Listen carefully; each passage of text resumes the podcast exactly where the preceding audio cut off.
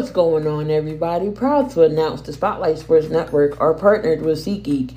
Save $20 off your first order for live events, concerts, and sporting events, and more. All you have to do is just insert the promo code Spotlight Sports Network to save today. Again, that's Spotlight Sports Network and save $20.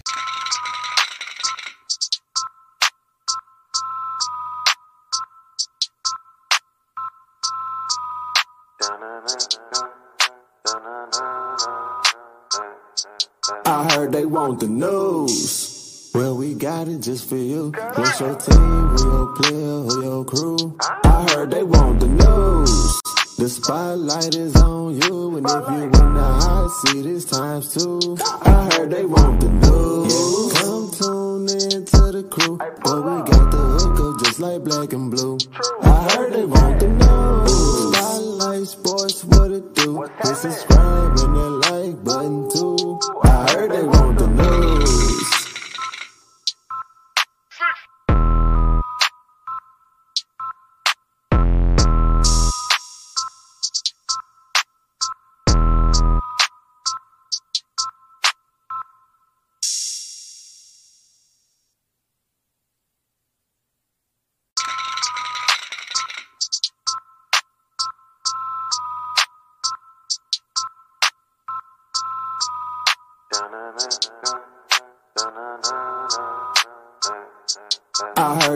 The news. Well, we got it just for you. What's your team? Who your player? Who your crew? I heard they want the news. The spotlight is on you, and if you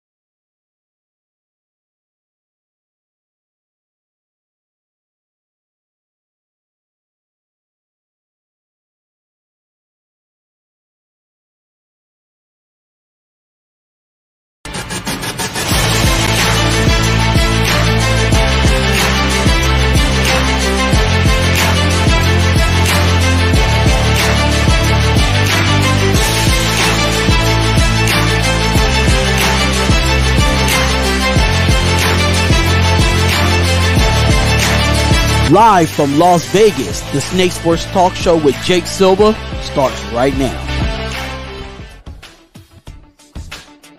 All right, folks, it's about that time again. As we are live in the 702, this is the Snake Sports Talk Show, wherever and however you may be watching and listening here on a Sunday. Yes, we're up early in the morning.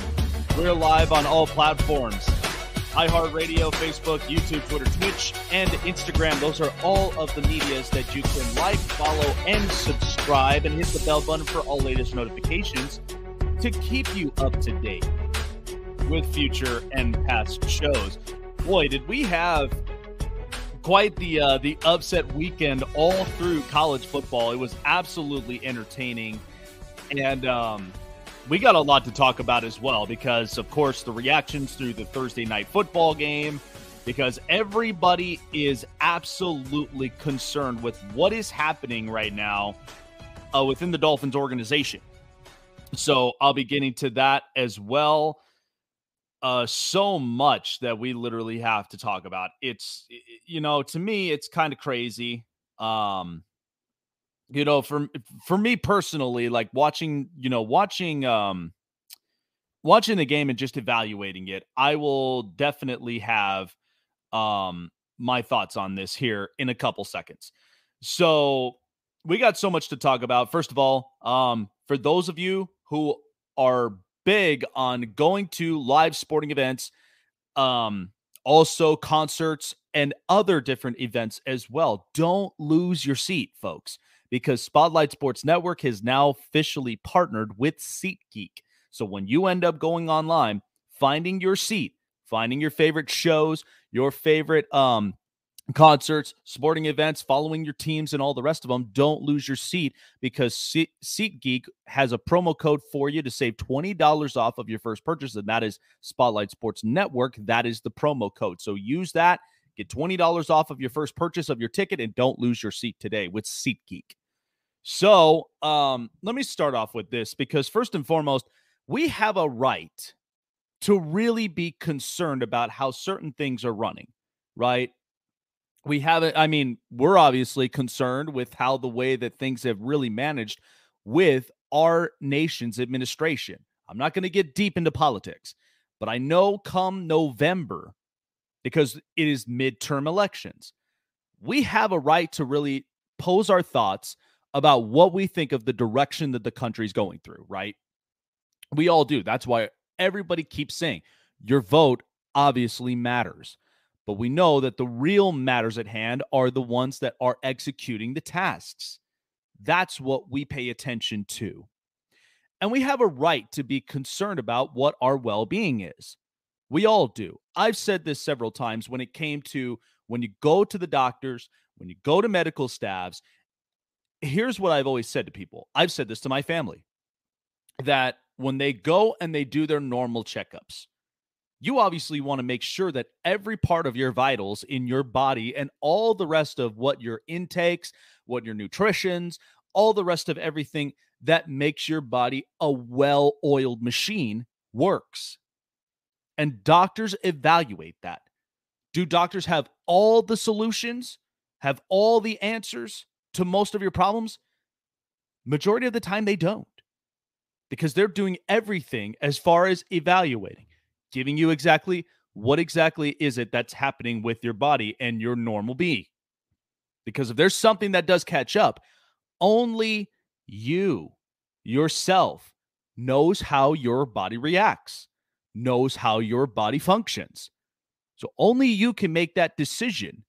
They're just going to give you exactly all the evaluations and all the rest of the things that you need to know to making sure your body and everything that functions works 110%. And if it doesn't, other recommendations that they would give to you.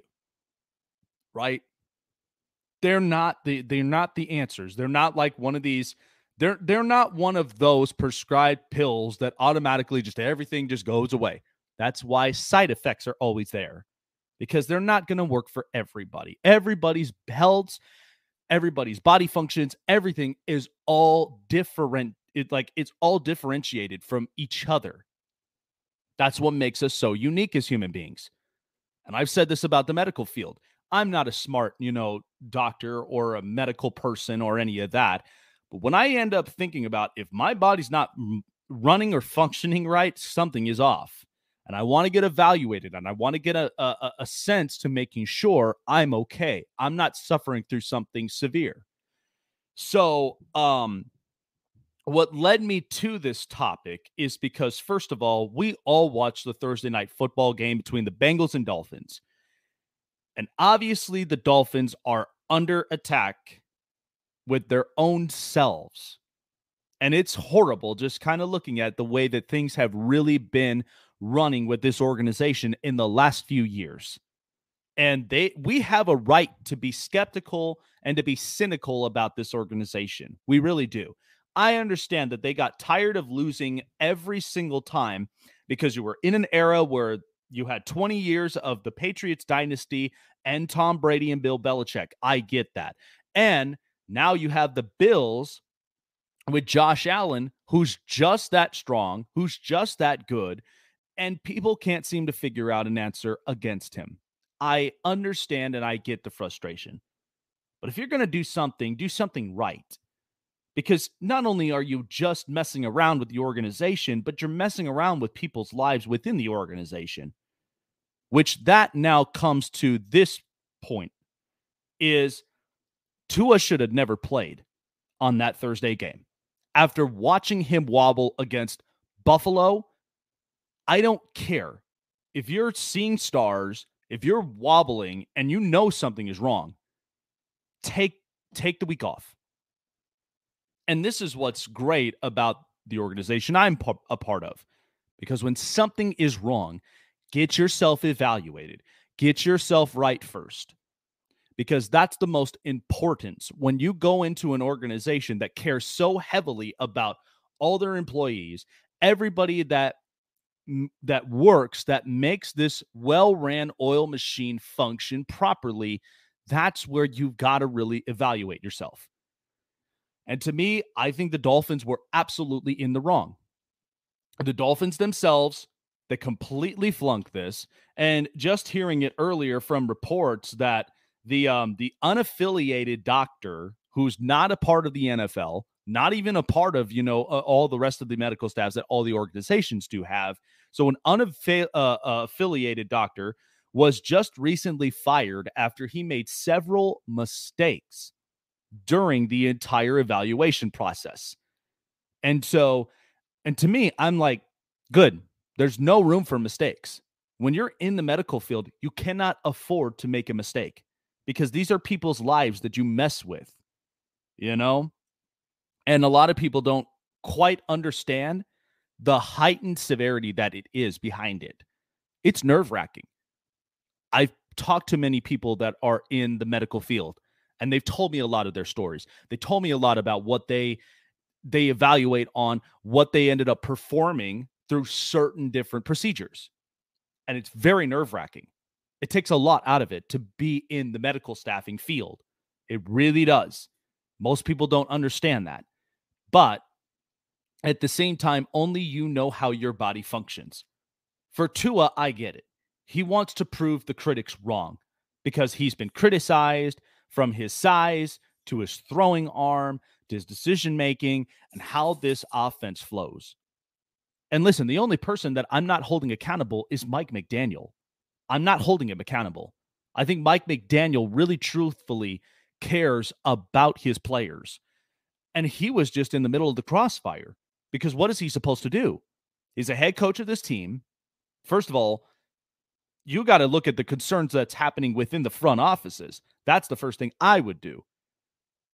But he was caught in the crossfires of they want them to start Tua. They want them to make sure that he's up on the field. He's clearly cleared. Let's get him up out there. And Mike McDaniel knows that this was not the best decision. So this week, this next week, you've got Teddy Bridgewater that'll be ready to go. And honestly, I would rather have Teddy Bridgewater out on that field. I would not be I would not be setting up a risk for Tua to getting himself hurt, knowing that is a potential life-threatening injury. It's not fun, guys. When you bang your head on a piece of turf, that is the most painful thing. You start seeing stars up in your eyes your nerves, all the rest of the functions that at least allow you to have some type of feel, some type of like, you know, you, you know, comprehensive and understanding of certain things. When those nerves get damaged, it's terrible. That's why it mm-hmm. was so scary seeing him when he ended up coming up and his fingers were like this. Because you know that that hits a nerve. They then act like stones. It's not fun, guys. Which is why that I'm like, I understand with where the Dolphins are coming from, from their own prides and from where they're trying to be a better organization. But safety matters. This is why that we've pushed for heavy amounts of safety protocols in the NFL because CTE is not fun. I've watched the documentary.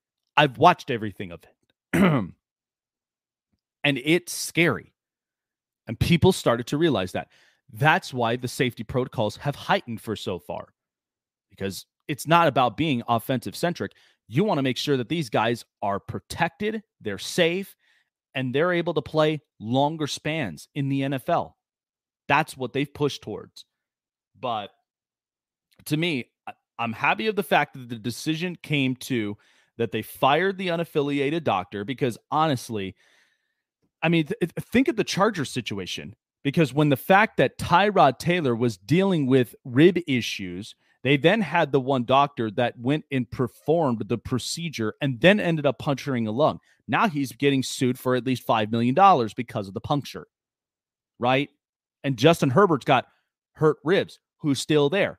That same doctor gives you a lot of just anxiety because of the fact of could he possibly do this same thing and ruin Justin Herbert?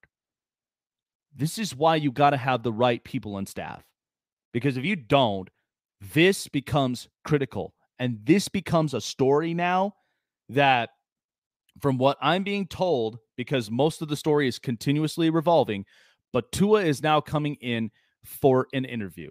The NFL investigations is now trying to really pinpoint this because here's the thing this is a bad look for the Dolphins. You already got Stephen Ross, who's on suspension for a year, okay, because of the tanking situation with Brian Flores. They've already lost draft picks, and now this. This is not a good look for Miami. And I feel for Mike McDaniel. I feel for Tua. I feel for a lot of these guys. I mean, first of all, we haven't seen Tyreek Hill chirp this much since he left Kansas City. So I think most of that is just a lot of his personalities. But besides all that, like this is not a good look. This is not something that you would ever want anybody to look at your organization and feel skeptical and cynical of. But at this point, because of the way things have moved forward and how things were proceeded, everyone has a right to feel the way they feel. And that's and that's that. But I, I do truly think that the Dolphins could honestly do better. And hopefully Tua will be fine. He will be he'll be 110% healthy soon. But this is not some type of this this is not uh, like you cannot be playing with fire with this. This is somebody's life and you need to do it right. You need to express that to the entirety of the public that this here was an absolute risk and it was a mistake and there's obviously has to be a public apology for it because it was on live television. Okay, just to see that injury. You really think anybody would ever wish those kinds of injuries on anybody? Absolutely not. So that's why I'm like, the Dolphins have to clean this up. They have to clean it up because this is not a good look for them. All right. Um, you know, a lot of people have been they've been voicing out their opinions about one thing and um looking into one organization because the San Francisco 49ers right now, there's a lot of heat. But if I had to look at this roster from top to bottom with the 49ers, this is a win now type of roster. Everybody knows this. They've got a lot of great players on offense. They've got great players on defense. And Jimmy G is now back as their quarterback after Trey Lance now is shut down with an ankle injury for the entirety of the year. All right. And a lot of people, because of the way that the 49ers really have played their offense, I mean, good God, against um, Denver, first of all, you're asking Jimmy Garoppolo to really just set the tone for the 49ers, knowing you're facing against a really tough D- Denver defense who they've upgraded a bunch, right? Randy Gregory, DJ Jones. They still have Patrick Surtain and they have uh, Bradley Chubb, who's 110% healthy. You're asking him to basically, you know, finish the job against a very tough defense. That is tough to do. And he hadn't even taken any pre-game, like any practice snaps since they've named Trey Lance as their starting quarterback. He had not taken any snaps. He had not end up learning more of the playbook and not and lots of this other stuff. It's like they've already moved off from him.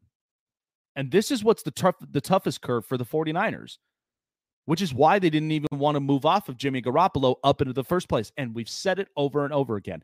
It is very hard and very difficult to move off of a player who listen, take injuries and all the rest of this stuff aside. But when you have somebody who completes higher than 66% of his throws, right? And 4,000 passing yards, and he's smart. He distributes the football anywhere. In fact, the 49ers at one point were inquiring about drafting Mac Jones because in Kyle Shanahan's system, you got to have a quarterback that's willing to make the throws, distribute the football to every single one of your offensive components, and you have an offensive line that is willing to protect you to make those throws. And you've got every single component. if you do that and you're a distributor of the football and you're giving it to every single one of your components, the 49ers win a lot of their games that way. Now, the hardest part is is that you have Jimmy Garoppolo, who outside of him, Kyle Shanahan doesn't even have a great record. But with Jimmy G, they're a winning team. I know it's it's tough to really kind of evaluate that because we're all like, can Kyle Shanahan get past that hump? Could he possibly change up where he's not over reliant on Jimmy Garoppolo? And could he change up the look of this 49ers offense? I believe that he can. And it does take time for that. But I know where a lot of people's skepticism is coming from. So, and and and for the record, because San Francisco they were already planning to move off of Jimmy Garoppolo, and everybody's like concerned about is Jimmy G all in or not? Well, yeah, I mean, it does sting and it does hurt because of the fact of one, you traded up picks to go and get a new quarterback who's the future of this franchise. They get that. They understand where their places are in it.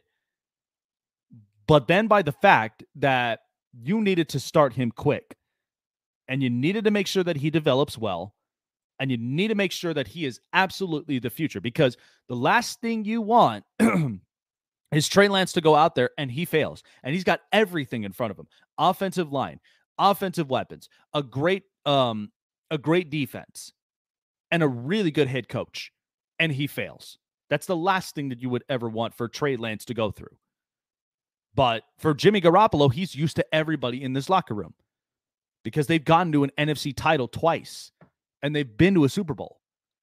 And Jimmy Garoppolo knows what it takes to be a competitor and to be a winner. Trey Lance, he's raw talent and has not quite shaped to it yet. But if you had to ask me, could they be a better team with Jimmy Garoppolo? I'd say yes. Because of the fact of one, you're used to this roster, you're used to everybody that's around you you know how this playbook works. Now, part of it is it does sting because of the fact of they wanted to move off of him very, very like just like that. They wanted to move off of him so quick. But it's not that easy move off of a quarterback who's gotten you to two NFC titles, gotten you to a Super Bowl, and has made you a winning team all throughout those years. I don't care exactly what all the processes are. But that's the dilemma that the 49ers knew that they were getting themselves into the second they traded up those picks to get Trey Lance. Now you got to make it work. So, but if I had to look at it right now, Trey Lance is sidelined, and now we have to wait for another year. Hopefully, he works a lot on his craft, uh, you know, before that year starts up. And by this point, everybody better be on the same page everybody better know exactly what their execution like like what their executional plays are and they got to be able to be willing to go over the top especially when you've got an NFC that right now it's running through Philadelphia. They've got a really good offense, they got a really good defense and they're shaping themselves up to be a better team in the NFC. Like the NFC is weak. so you don't want to you don't want to screw that up. So, but I do think that they are a much better team with Jimmy Garoppolo today. Uh, all right. We got a lot of stuff to talk about. And, you know, uh, watching bits and pieces of college football, um, because everybody in Oklahoma, for whatever reason, they're heckling so much about Lincoln Riley, thinking they're better off without him. But I'm going to voice out about this that this is the worst thing that Oklahoma now is going through. And it's not going to look great for them, especially knowing that they're wanting to move out of the Big 12 to go to the SEC, this is not going to be a good look for them. And I'm going to explain why that that is all coming up next. Plus, I'll be talking a lot about you know, I I looked at the Jaguars in the past 3 weeks and we're in week 4 right now and they're starting to surprise me here. So, I think that there's something special that's happening here in Jacksonville and I'll explain why. And at the bottom half of the hour, as you know, Jake's NFL Prime predictions week four. Last week we went nine and seven. I do believe that we'll be better this week. We're starting to heat things up. I'll have every single one of my picks here coming up later on the show.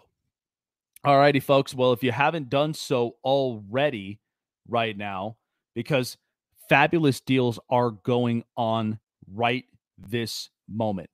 And not only that, not only just from our merchandises, we do have our merchandises out now at spotlightsportsgear.com. But the Spotlight Sports Network has officially partnered with Fanatics. There's thousands of different apparels and different accessories to repping for your favorite sports team from all sports, from all sports baseball, hockey, basketball, football, and so much more. Now we've got wrestling and golf involved. How cool is that? Rep for your favorite teams today and don't miss out because Spotlight Sports Network, when you end up getting the purchasing, use the promo code Spotlight Sports Network, 65% off all site wide and an additional percentages off of your first purchases when you use the promo code. And that's fanatics.com. Don't delay. Get yourselves geared up for the entirety of the season because it's a long season ahead and we got postseason baseball coming up around the corner too. Get yourselves geared up at fanatics.com.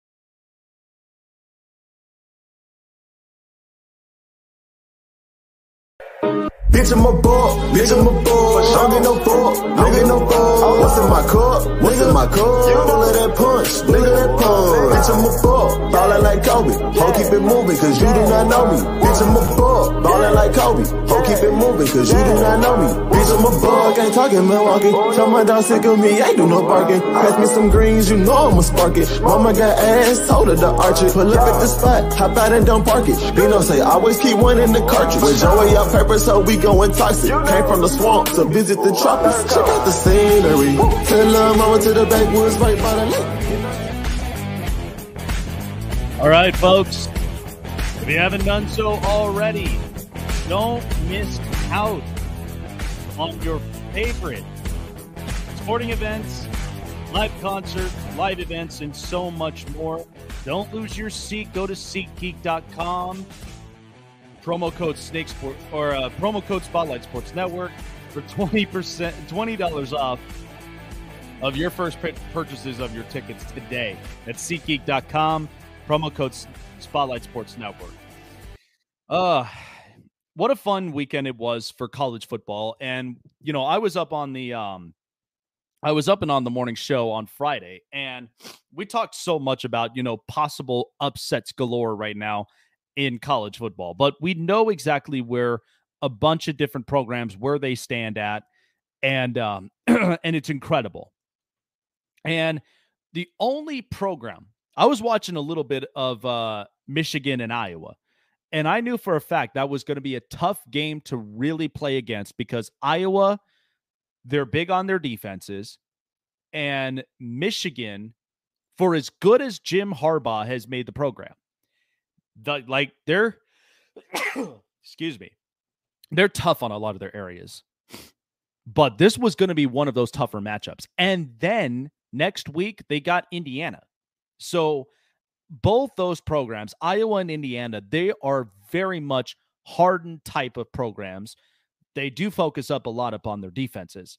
And there were some spurts that Iowa showed up on against Michigan that kind of took them a little bit off guard. But in the end, Michigan they bailed themselves out. They win their game against the against the Hawkeyes, and now they got Indiana next week. But one program that people have been continuously just heckling at. This is two straight weeks now, but if you had to ask me right now with where I stand on this program, Oklahoma is just not the same. They're not the same program. Ever since Lincoln Riley left the program and went to USC, it's been completely different. And people have heckled it several times. They're like, oh, we don't need him you know, and oh, he, the pretty boy will go out to Southern California and all this and that. And I'm like, okay, you're missing out on a lot of your big time place games. You're also missing out on somebody who also, because they had their defensive coordinator at one point. Now he's up at USC. So he picked all the right people. And Oklahoma got absolutely boat raced by Kansas State. And this week, they get annihilated by TCU. 55 to 24. This is just a bad look. And you're willing to move this program to the SEC? You couldn't beat Kansas State. You couldn't even beat TCU. Which, by the way, they are very productive programs. They really are. Kansas State have had their pro, has had their moments against a bunch of different tough teams. And they know exactly how to play their game. And right now, Kansas State, because they're ranked 25, they're going to be moving up uh, up in the ranks after they just beat Texas Tech. And right now, you're just looking at a lot of these. And I, I was actually kind of surprised. I was surprised Oklahoma State even bailed themselves out against Baylor because I thought Baylor, as a tough Texas school, they've been really good on their offenses and they've been really good on their secondaries. They've been building up a lot of these really good kids out that program and they were going to come out swinging. But Oklahoma State, they bailed themselves out and they win. I thought it was going to be a terrific game. And Mississippi State ends up upsetting Texas A&M. So there were several upsets galore that were happening all around. Wake Forest do survive and win their game against Florida State. And then as far as all the rest of them, Oregon ends up beating Stanford, USC destroys Arizona State, and now you look at um Minnesota actually that was a great game. I thought that was a fantastic game between Purdue and Minnesota. And Purdue walked away with the win. And so Minnesota they're going to take a hit. Kentucky's going to take a hit after losing to Ole Miss, and then it's going to be a much heavier hit on Oklahoma after losing to TCU. And to me, Oklahoma just is not the same program. So go ahead, fanboys, make your heckle, make all the rest of this, you know, comments and such saying you don't need Lincoln Riley because I know for a fact you're full of it because Lincoln Riley is the only reason. This offense was a top 10 program. You know, they were a top 10 program in offense. They were t- like, they were starting to get themselves better up on defense. But we knew defense was always been the hardest part of their program. But offense and play schematics and so much more, Lincoln Riley is just a magician for it. And you're going to miss that. Oklahoma's not going to be the same program. Like Texas is, here's the one thing Texas is lucky because they've got themselves a product in Arch Manning when he's prepared and when he's ready to take the reins. Because you've got Ewers right now as their quarterback. He's hurt, but they that's what they've got for so far. But when Arch Manning's ready to hit the the scene, Texas is going to be a completely different football program and they're lucky enough that they have something they could look forward to in the SEC. Because I said it, I thought this was a ridiculous move for both programs. You're going to feel it from Oklahoma. There's going to be a, an awful lot of growing pains with them. and then you've got Texas, who they're lucky that they're even going to be able to just at the very least be in a better position and at the very least compete against a tough conference like the SEC. I don't think that they'll be able to do it. I don't think that even after, you know, all this stuff, it's just ridiculous. And that's why I'm like, be careful what you say about certain things. Because in the end, Lincoln Riley helped you to be a top 10 program with the offense. Been to several college football uh, playoffs over the span of the years he's been there. And now he's going to change that and he's going to make USC a much tougher uh, program than it was years ago when we had Pete Carroll. So enjoyed it while you la- while it lasted, but I think Oklahoma is just overrated. Overrated program. Can't seem to figure out really what to do with their offenses. And in two weeks, you got upsetted by Kansas State and by TCU. Absolutely embarrassing of the program. And I don't think that they're going to look great. They're not going to look good, especially when you're moving into an SEC with Alabama, Georgia, um, Florida, who's basically up and on the rises themselves, too. But there are several teams in that SEC they are not going to end up being competed with. They're just going to be a complete punching bag for every single team that goes against them. And I think it's just not going to look pretty. All right. Well, we got the hot press coming up. Here we go. All right. So we have several stories that have came out. Um, first of all, we'll pull up all the stories here right up in front. So so far, one of the craziest things, and I want to get into this. So, um, so something happened here here at the Indonesian um, soccer match that there was a complete stampede that left 125 people dead, and 125 fans they have been killed at a soccer match in Indonesia after police fired tear gas, causing chaotic scenes where fans were trampled upon and suffocated, making it one of the deadliest sports events in history. The death toll was previously con- uh, confirmed to 174, but local authorities reduced the number, saying some victims were counted twice. So this is this is a big deal. And the president of FIFA called the death tolls at the stadium a dark day for all involved in football and a tragedy beyond comprehension. And this is Joko Widodo. Uh, and this is nuts. I've never seen this happen before, like ever. And this is kind of the hardest time with Indonesia. And we've got the World Cup coming up around the corner in Qatar. So you got to think about this. This is this is crazy. And FIFA's got no control over domestic games and it is advised against the use of tear gas at a soccer stadium. So this is a mess. This is one that I'm sure that the country of Indonesia is going to need to fix up. But it's been scary. I looked at this and I'm like, eh, eh, this was the first thing that caught up on my mind. And I just started to see it and I'm like, wow. It's just absolutely crazy. Absolutely nuts. All right. So, um, we talked about the Miami Dolphins here earlier. So Tua Tagovailoa is expected to be interviewed as part of the NFL and the NFLPA's investigation into the quarterback's quick return from injury, sources say. So, um, so the league and the Players Association indicated Saturday that their review is ongoing while adding they agree that modifications to the concussion protocol are needed to enhance player safety.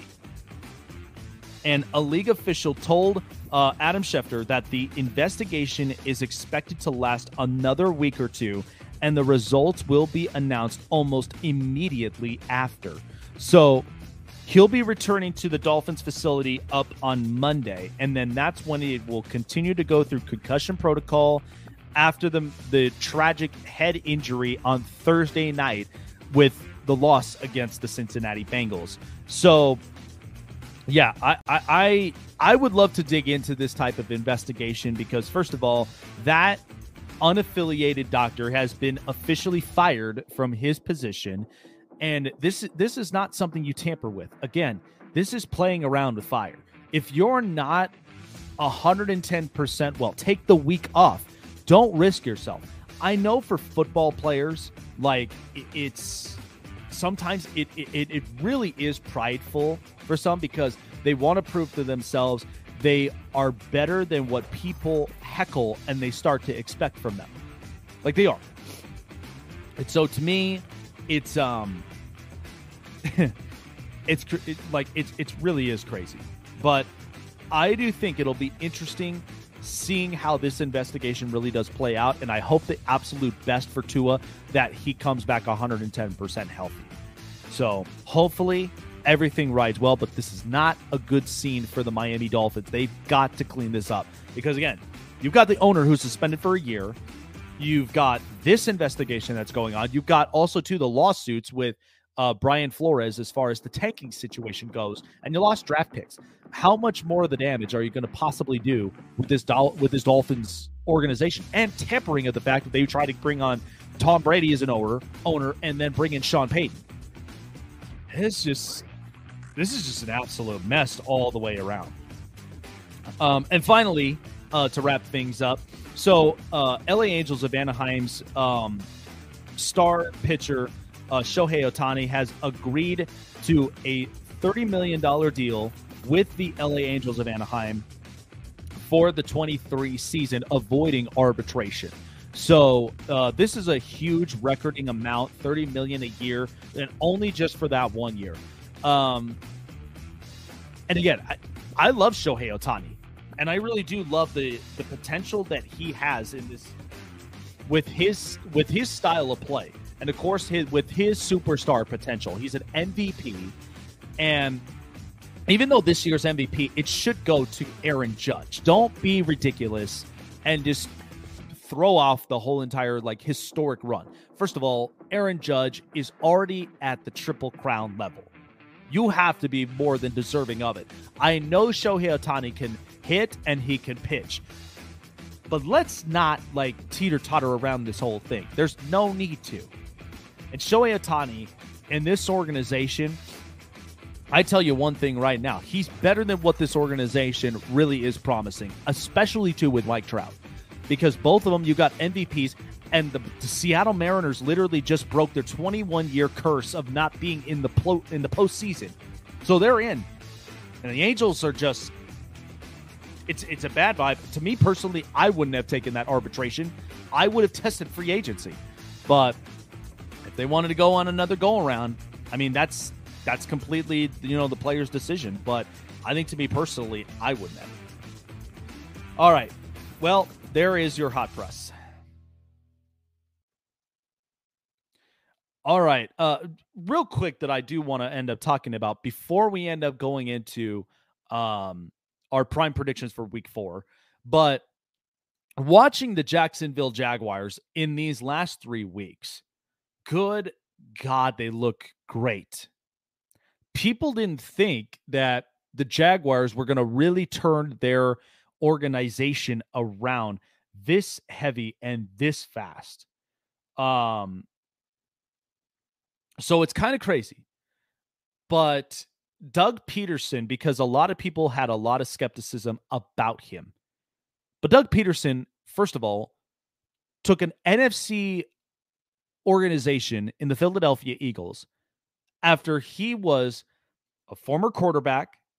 He was also a former coordinator who's been around Andy Reid, and he's been around a lot of great people.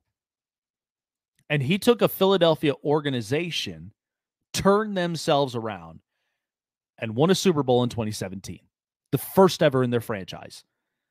And one thing you can admit about Doug Pederson is he's a quarterback whisperer. This was a perfect match for Trevor Lawrence, and this is what he needed. That's why I said he's going to have a fantastic year too. Because, first of all, you're coming off of a mess from Urban Meyer, and Shad Khan knows that this was a bad look for the Jaguars. And one of the things, and Jacksonville had never ever been taken seriously for years. All right. I've watched the Byron Leftwich years, I've watched the David Garrard years. And I've even watched at a time where they had a fantastic defense with an average quarterback in Blake Bortles, and they made it to the AFC Championship. But since then, it had not been the type of organization people just they just lay their eyes on. They they're they're, they're, they they praise a lot of this team, all the rest of it. They did football fans never really looked at Jacksonville this way. But now a lot of things because of the fact of now you have a former quarterback as your head coach who understands the playbook, who knows how to work this offense right. But here's the other thing. Um, I got to give credit to the defensive coordinator because this defensive front looks a lot better. They're getting to the quarterback, they're putting a lot of pressure on, and they're playing a lot of really good situational football, which is which is huge. And this is why, too. And, and you got to look at their division. First of all, Matt Ryan looks really old on this Colts roster. Plus, you also have the Houston Texans, who are clearly in rebuild mode. And all you have now is the Tennessee Titans. That's all you got. And so, to me, I think this could be the year that the Jaguars might take the South because this is such a lopsided division it hasn't strengthened itself very quickly, even though the Titans, they drafted Malik Willis. They have their future at quarterback, who does have a bunch of upside. He's a big, strong kid, very humble. Um, he's also got a really good arm. I watched him several times in po- in uh, the preseason, and regardless of what Ryan Tannehill really says, because knowing his job's on the line, but there is a future in store for the Titans. The Colts, however, they have not figured out their quarterback issue. And they had Carson Wentz as their quarterback 27 touchdowns, seven picks, and he had at least a decent quarterback rating. And he was completing so much of his throws. So, regardless of what you think, yes, he is reckless. Yes, he can at sometimes make mistake throws. But if you're getting somebody who is at the very least distributing the football to every single one of his components, what are you like? What is the deal? And that's what the Colts are going through. And I love their offensive line. I absolutely love their offensive line. And I've loved what their defense has looked like. Now, you got Gus Bradley as their defensive coordinator, and they've got a bunch of different pieces there in defense. But some of this stuff, it's not going to end up lasting long for Indianapolis. And they really have to, they really have to be better at it. And again, I love Chris Ballard. And I, eh, there's some things that I could deal with with Jim Irsay, but this organization really needs to be better because the last thing you want is this organization to fail. Like, I love everything that they've done from the drafts to where they are in free agency. So the Colts right now are kind of in this little bubble that they can't seem to really navigate themselves out of. And then there's Houston. Houston's clearly rebuilding. You got Lovie Smith as their head coach. Davis Mills, he's got some good positive upsides. Like he really does. And there's a part of this team that there's no quit in them. They fight hard. The, unlike like kind of like how the the the Lions were last year, where the Lions were the most interesting bad team in the NFL. They stayed in games. And then you had Houston, who had David Culley as their head coach, won the locker room. They trusted him more. And they were fighting majority of their games. They were not throwing in the towel. They were completely making other teams uncomfortable in some areas, even though some of them they may have been close, but then lost the reins on it. But they still were kind of fighting their ways and their chances to possibly winning the game or make a statement that we're get we are getting better despite all of what has happened in this organization. So, but as far as I look at Jacksonville right now, because you have a really good running back tandem in Travis Etienne and James Robinson. Um, if Christian Kirk is overpaid or whatnot, you you have a talented wide receiver, and you do got a really good wide receiver group, and and an offensive line that's really giving Trevor Lawrence a chance to really throw the football. That's why out of all these quarterbacks that came out of this draft, because we'll see Zach Wilson this week, and we'll see exactly how he pans out and how he plays. But Trevor Lawrence, I know, would have a better year too. Um, Justin Fields, I'm very concerned of because, first of all, I'm laying the pass down because number one, Chicago has just been a terrible organization from the start. They can't get, like, they cannot move themselves past the 1950s television that they've been stuck in for years. They love their defense. They love outplaying a lot of, you know, a lot of defensive plays, but that will not be the answers to all of your problems. You still got to give Justin Fields some help. Right now, like it's funny, Allen Robinson is not working well with um with you know with with the Rams. He's been kind of dried. And right now you've got Kenny Golladay who could possibly be up on the market. Give Justin Fields some help. Whatever it takes, you got to give him some offensive help. Because at the very least, I want to see Justin Fields succeed. And it's hard because you're in an organization where you have the McCaskeys, you've got all this mess revolved around him, and Justin Fields is trying to inherit this mess. And he clearly can't. It's tough. And I get it. That's why I'm like, I'm not hard on him. I think he'll he'll very much be a better quarterback, but that's about it. And then you've got Mac Jones. Mac Jones is hurt. He's dealing with an absolute mess in New England because you've got Matt Patricia as an offensive coordinator. And what is, you know, Bill Belichick really going to truthfully do? So there's a lot you could speculate. But if I had to think of really good year twos, I really do think Trevor Lawrence is right in the hot seat for it. You know, he's getting fired up. And I think this is the best looking Jags team that you can see in the last few years. And that's what they've been needing. Could you have imagined if the Jaguars had Trevor Lawrence at the time when they were at the AFC championship? That would have been an interesting offense. And I think the coaching, because yeah, Doug Marrone is what he is. And Urban Meyer was a complete mess. But Doug Pederson is giving you something to look forward to. And that's my thing. Because I've watched him several times in Philadelphia. I've watched how he managed this Eagles organization. That's why I can't brush off uh, Doug Pederson that easily. But that's why I think the Jaguars, they might take this division. It'd be tough, but they'll take. But I think they might be able to be in the running of taking the South this year, and I think they might actually be the one playoff team nobody even expected. So there's a lot of positives that's happening all around in Jacksonville. So I'm pretty excited about it. All right. Um so as every week, as we usually do, and I do appreciate everybody who has come on here this morning, um, watching the show, showing your guys the support, and so much more. I appreciate every single one of you guys. If you can like, share, follow, and subscribe to all of the social medias as well. We're live on iHeartRadio, Facebook, YouTube, Twitter, Twitch, and Instagram. Those are all the medias to keep you up to date on future and past shows, and of course, all the updates that we have here around the show. So, as I normally always do, um, every week I have my prime predictions. Last week we went nine and seven, so we're starting to brew up. We're starting to heat up right now. So week four is upon us. We already know that we had the early game, but of course I've got my earliest uh, prediction for that. So, with that being said, let's go ahead and let's start us off with Jake's prime predictions.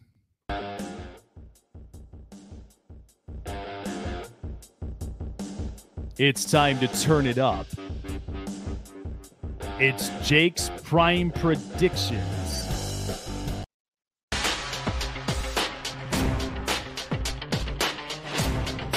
Vikings at Saints. All right, I'm going to go with the Minnesota Vikings here in this one, minus two and a half. Um, I know it's been kind of late here in this one because it's an early morning game in London. But of course, as we usually do love, we do love the London games. We do love soccer as well. But um, but I think the Vikings will be fine here. Their health statuses have been really, really good. And of course, too, the offense looks a lot different. It looks a lot better. Kevin O'Connell has really been changing up a lot of this offense that the Vikings have been needing. Now, Kirk Cousins, despite him being 2 and 10 in primetime games, this Vikings offense with all the components there, you know, really works out well. And New Orleans, they were without Jameis Winston. Andy Dalton is there at quarterback right now. So this kind of takes a hit up on the Saints. But I'm going with the Vikings here. 27 23 was my final score. Minus two and a half. I am definitely taking the points. Seahawks at Lions. I'm going to take the Detroit Lions here at home, minus six. I know they got injuries on the wide receiver corps between DJ Chark and, of course, Amon St. Brown. And they've also are losing um, D'Andre Swift in their offense. But they do have Jamaal Williams. They do have several off, uh, options in their offense. And I do think, too, that um, they will utilize a lot of TJ Hockenson. But I think most of this is going to be their defense. And Jared Goff, again, you don't want to mistake yourself, but he is a much better quarterback at home. So I trust that Jared Goff is going to really reshape this organization and this team at home despite the injuries. Now Seattle Seattle's had them, had troubles themselves. They're a rebuilding organization. They could not even hold themselves to a certain score.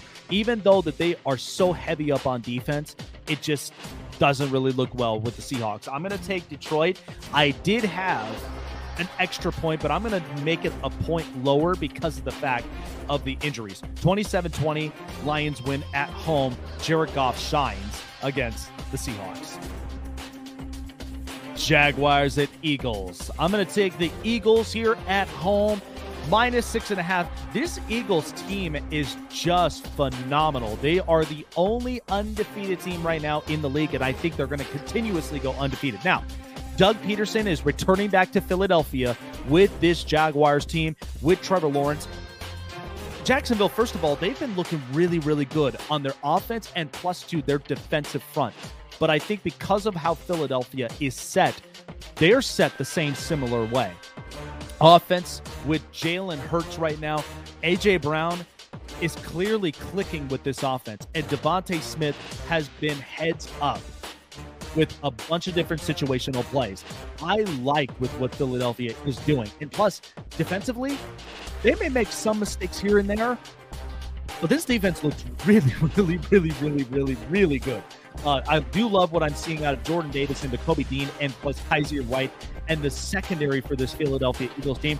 This could be too much for Trevor Lawrence to have to navigate through. I'm going to take the Eagles here, taking the points at six and a half, 28 21.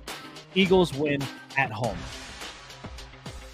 Bears at Giants. I'm going to take the Chicago Bears at plus three right now because here's the thing this defense for Chicago, you cannot go wrong. First of all, Roquan Smith, this is why he's such an importance to this defense. Now, you do have Robert Quinn, but at some point, Chicago's going to need to pivot to offense here. But in this case, because of the fact that you're facing the Giants, who they're two and one right now, the Giants have been kind of teeter tottering around with their offense. They lost to, to Dallas in their in division game, but I don't think this offense is truthfully all that with the Giants. There's still a lot of things that they have to change up. Daniel Jones does kind of look a little more of a different quarterback under Brian Daboll, and I think he does fix a little bit more of this offense. But the defense for the Bears is going to be coming out swinging. I do like the Bears in this situation with three points. I'm going to trust their defense is going to try to get things done and put a lot of pressure on Daniel Jones. 24 21 on the road. Bears take it against the Giants. Jets at Steelers. I'm going to take what's crazy about this is I'm going to take the New York Jets at plus three and a half. First of all, we know what Mitch Trubisky is, and there are a lot of limitations. And I think at some point, possibly in week five, you have got to start Kenny Pickett because right now, Mitch Trubisky is limiting a lot of his throws and he's not throwing anything past the 20 yard mark, which is which is crazy because this Pittsburgh's offense is built to do that. George Pickens, Chase Claypool, Diontae Johnson, and Pat Freiermuth, all these guys, and Najee Harris, and you're not throwing 20 plus yards downfield. And plus two, the Jets are getting Zach Wilson back. He's officially healthy. I think this offense, don't don't mistake yourself. This Jets offense, Garrett Wilson ended up going off. Um, Breece Hall, I do think, is the real deal. This Jets team looks really interesting. Now, the hardest part for Pittsburgh is you're without TJ Watt, so there's not going to be a whole lot of pressures. So that means Zach Wilson does have a chance here. So I'm going to take the Jets to win it with three and a half, and we'll go with a 24 20 upset alert against the Pittsburgh Steelers. Jets win 24 20 on the road. Titans at Colts. I'm going to take the Tennessee Titans at plus three because, first of all, Matt Ryan is clearly showing his age. And this is kind of an embarrassing look for the Colts as well because this offense just has not been able to distribute the football to a lot of their components. We know that they still have Jonathan Taylor running the football, but this has just been terrible on the receiving corps end. And by the way, say what you want to about Tennessee. But even if, you know, you got a banged up Derrick Henry who's obviously still giving the rushes that they want. I mean, offensively, they're doing all that they possibly can, and Robert Woods looked real good. Treylon Burks is slowly trying to itch his way to get up there. It's not going to be an easy fill in for him. But the Titans offense do play a lot of really good situational football, which I think part of that is a lot of Mike Vrabel. And Vrabel knows how to stay himself in games, especially I think of this as like boxing matches because you may take some hits, but you're not completely out. You're not completely out of the matchup. So I'm going to take the Titans here, covering the three points. I like it. 23 20. Titans do beat the Colts. Chargers at Texans. I'm going to take the LA Chargers here on the road at minus five. Justin Herbert is healthy. And the worst part that I think the Chargers are dealing with is Joey Bosa is now out eight to 10 weeks after having a lower body injury as well that kind of happened more to his feet. This is hard for the Chargers because of the fact that they're coming off of an embarrassing loss against the Jacksonville Jaguars, where they've lost Rashawn Slater for the year. Lots and lots of pieces are hurt. Keenan Allen is still hurt. He could return in week five. But this Chargers team, they've just been an injury plague. This is the same similar thing that the Baltimore Ravens had to go through. But I do like their potentials because of the fact of you're in a rebuilding offense and defense of the Houston Texans. So maybe they'll get a pass. But remember, the last few times that these teams met up, Houston's been knocking on the Chargers' door. This is one that the Chargers cannot afford to lose this type of game. So I think the Chargers will be back at it, get themselves to a better record than where they are right now, and they're going to win this game 27 20, minus five. I'll take the points here and the Chargers. Commanders at, at Cowboys. I'm going to take the Washington Commanders, it's funny to think that people believe that Carson Wentz is just really, really bad. I don't know what t- tape you're seeing, but first of all, as a quarterback who has seven touchdowns and three picks, yes, first of all, it was a slow offense against Philadelphia, but what do you expect? Philadelphia was going to be coming out swinging anyway. And the defense was just going to be too good for the Washington offense. But against Dallas, who Dallas is just so questionable, I think the Commanders, their defense, they are going to be playing a little better and they're going to try to cover up the points because right now, yeah, Cooper Rush. I, I, first of all, I'd be shocked if Cooper Rush ends up winning this game, but Dallas is going to figure out ways to bail themselves out of certain situations, especially when you got Washington, who they've got some real good components. I don't think Washington is going to be taken that easily. I do think that they're going to be coming out swinging. Carson Wentz is going to rebound himself after a bad game against Philadelphia, which he didn't even throw a pick. Isn't that crazy? He didn't throw a pick, even though that they lost the game. No picks have been thrown, so that tells me that Ron Rivera has been working a lot with what his strengths are, what his tendencies do. So I think Carson Wentz rebounds and Washington wins 27-24. I'll take the plus three. Bills at Ravens. This is my game of the week right here. The Buffalo Bills against the Baltimore Ravens, both dynamic quarterbacks. Now, even though that Josh Allen and the Bills lost to Miami last week, um, I do see Buffalo rebounding. But what's going to be interesting is, is I do think this is going to be one of those shootout games because clearly Lamar Jackson can throw and he looks great, and he's distributing the football to a lot of his personnel. Now, the Ravens didn't even look like a terrible team at all. Lamar Jackson looks great. He's putting up MVP numbers and this offense itself. Now, the tough part is the defense, I think, is going to be a, lot for Baltimore to handle. Now, Baltimore's defense, they might have some concerns. It'll be hard to contain somebody like Josh Allen. But I'm going to take the Bills here to win this game 28 24. I do think this is going to be one of those shootout games with both Lamar Jackson and Josh Allen. They're going to be both putting up really, really good numbers. So I do expect a lot from this game, but I'm going to take the Bills here.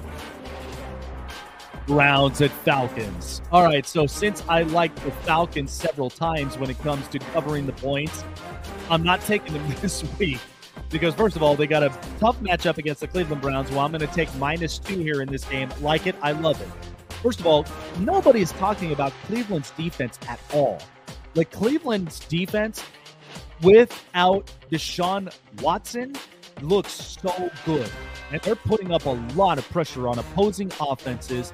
And Cleveland shows that they want to be the team that nobody wants to brush off and nobody wants to end up forgetting right off the bat.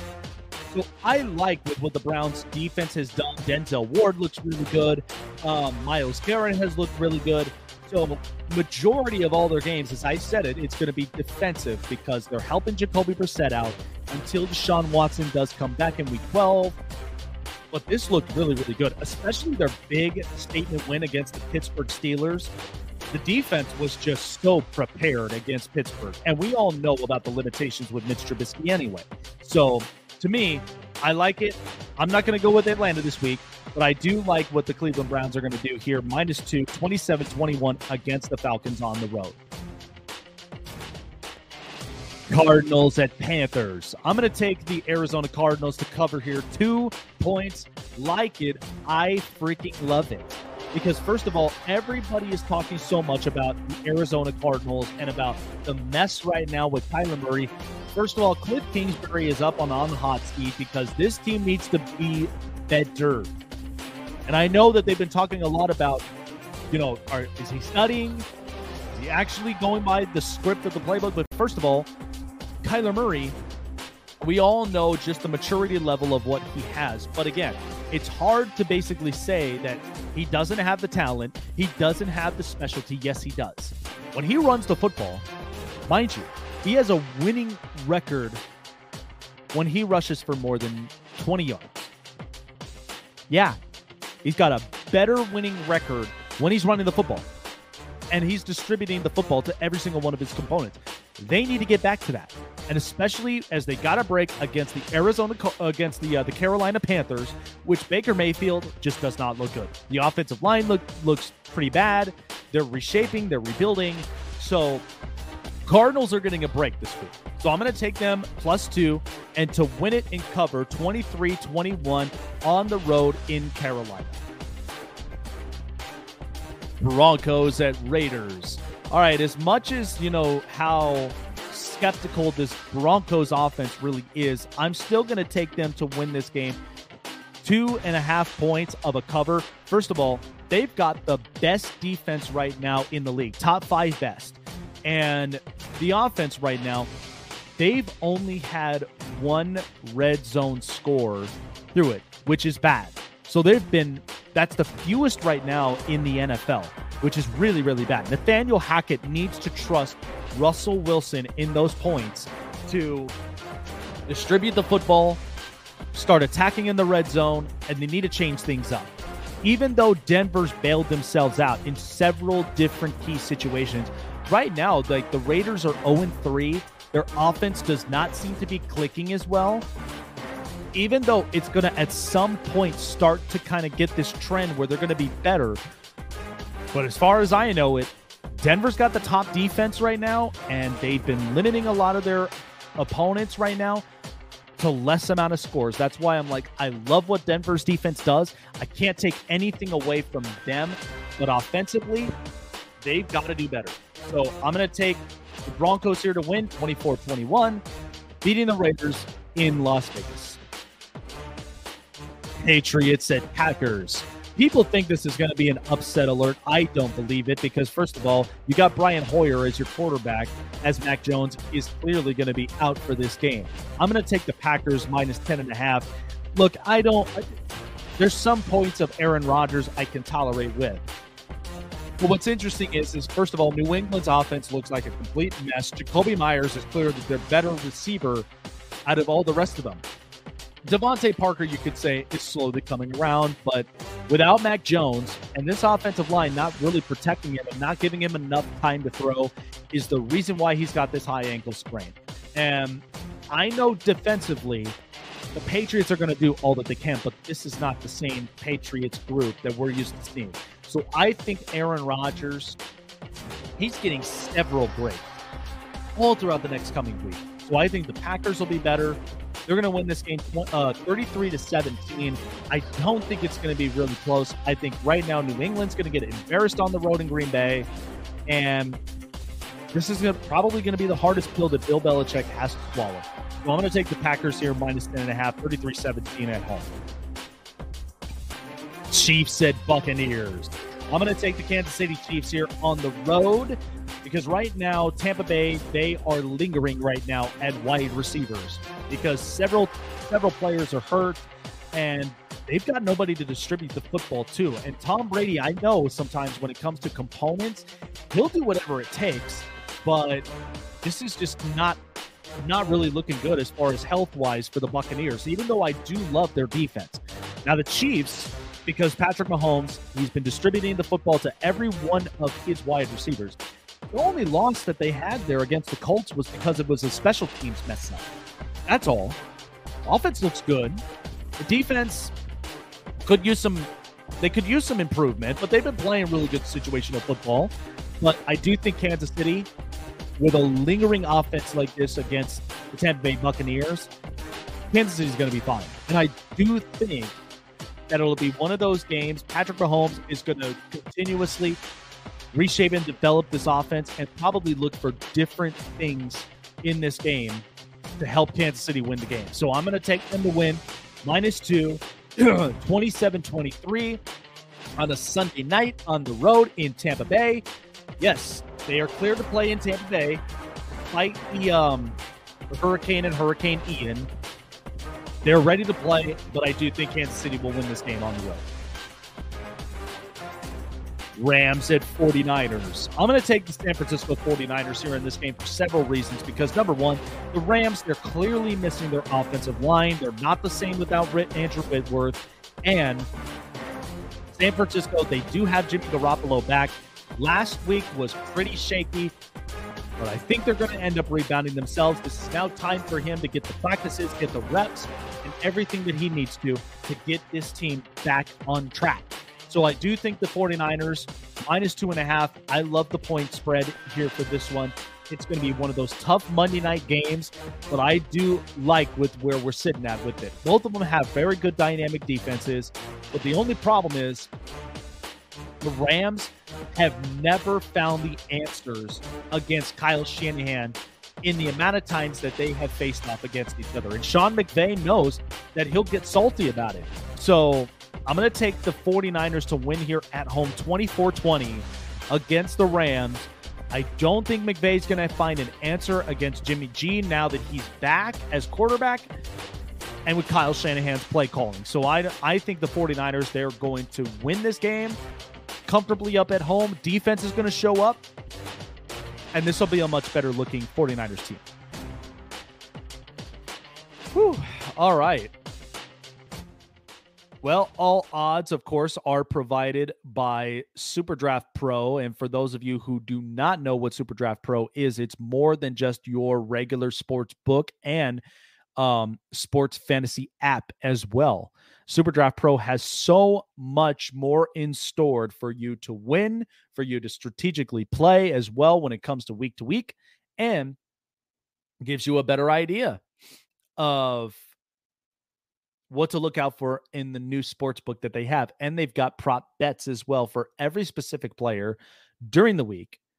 And so you don't want to end up missing out on that. That's superdraftpro.com. Download like a pro, sign up like a pro, play with your friends and families, and share it like a pro with Superdraft Pro. They're the proud sponsors of Caesars Entertainment. That is superdraftpro.com. And let them know Jake the Snake sent you when you sign up as well. There's so many different games. That's why I like I like betting it on that app because at least it gives me an idea all the point spreads, all of what to expect for week to week. And of course, too, like there's some things that it catches on to that I never even never even try to point out. But um, but I like it. And like I said, last week, we're nine and seven. I am very confident about how this week is going to turn out. All right, folks, that's going to do it for me here on the Snake Sports Talk Show on the Spotlight Sports Network. This is Jake the Snake signing off. Have a great rest of your weekend. Um, boy, we got a busy one for next weekend for sure. But hoping all of you guys have a great day. Enjoy the rest of your weekend, and we will see you on the next episode of the Snake Sports Talk Show. Take care, you guys.